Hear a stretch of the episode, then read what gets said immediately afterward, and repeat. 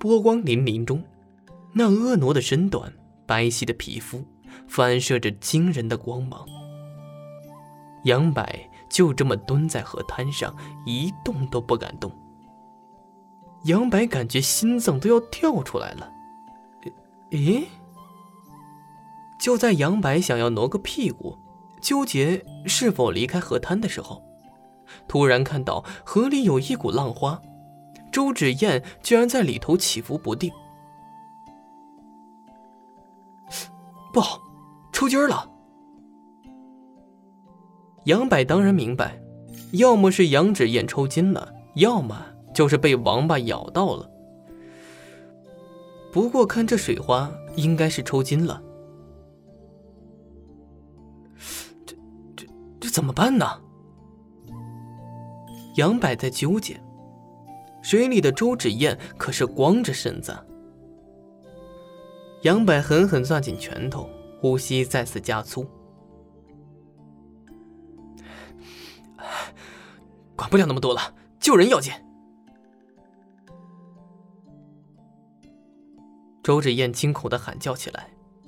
周芷燕起初还挺冷静，结果却看到自己的另一只小腿好像缠绕在了水草当中。呃，糟糕！可就在这个时候，周芷燕模糊的视线听到了一个声音：“扑通！”一个人影跳进河里，浪花滚滚，朝着周芷燕就游了过来。周芷燕顿时惊喜起来，可是刚惊喜一秒，就已经再一次尖叫起来。周芷燕也意识到自己现在很不方便。杨柏犹如游鱼一般。朝着周芷燕而去。听到周芷燕的尖叫，赶紧沉声喊道：“周老师，我是杨柏，放轻松，这哪只脚抽筋啊？”周芷燕跟杨柏并不熟悉，只是知道杨柏是村民，而且是村中有名不好惹的愣头青。周芷燕想到自己没穿衣服，惊慌失措起来。别动啊！杨白已经搂住了周芷燕腰，就算周芷燕是天仙，杨白也没空享受。人命大于天。周芷燕却好像受到了刺激，疯狂的扭动身躯，水花飞溅。你不要命了？命重要还是你这破身体重要？这大晚上能看见个屁呀！杨柏嘶吼一声。在水里救人，就怕被救人折腾。周芷燕从来没有被男人吼过，被杨柏的吼声终于老实了下来。啊，水草，我去帮你拿掉。杨柏赶紧沉下身体，往周芷燕的美腿游去。周芷燕快气哭了，她猛地蹬腿，而这时候。杨柏正好把水草给弄开，结果被周芷燕一脚蹬在了太阳穴当中，当中就感觉脑袋嗡嗡的。我去，完蛋了，好人没好报啊！杨柏已经感觉自己没有力气了，可就在此时，杨柏也闷哼一声，用了最后的力气把周芷燕推回岸边。只要推过去，周芷燕就能够踩到鹅卵石当中，怎么也不至于溺水。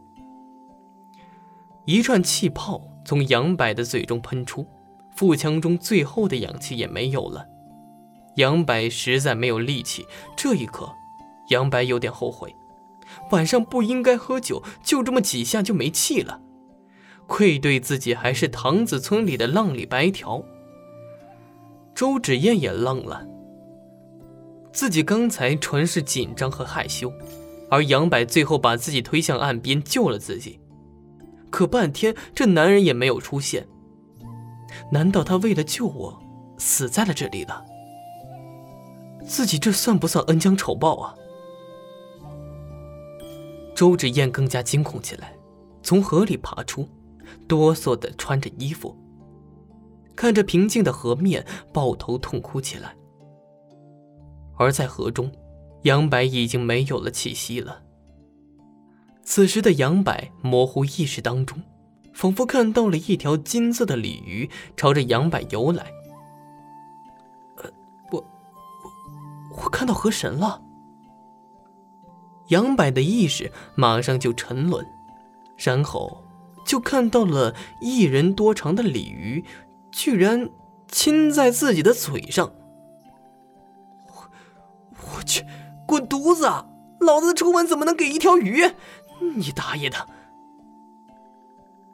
杨柏临死也没想到啊，这条金鱼，这占自己的便宜。杨柏疯狂的挣扎起来，尤其感觉自己的体内滚烫，犹如头里有个太阳一般。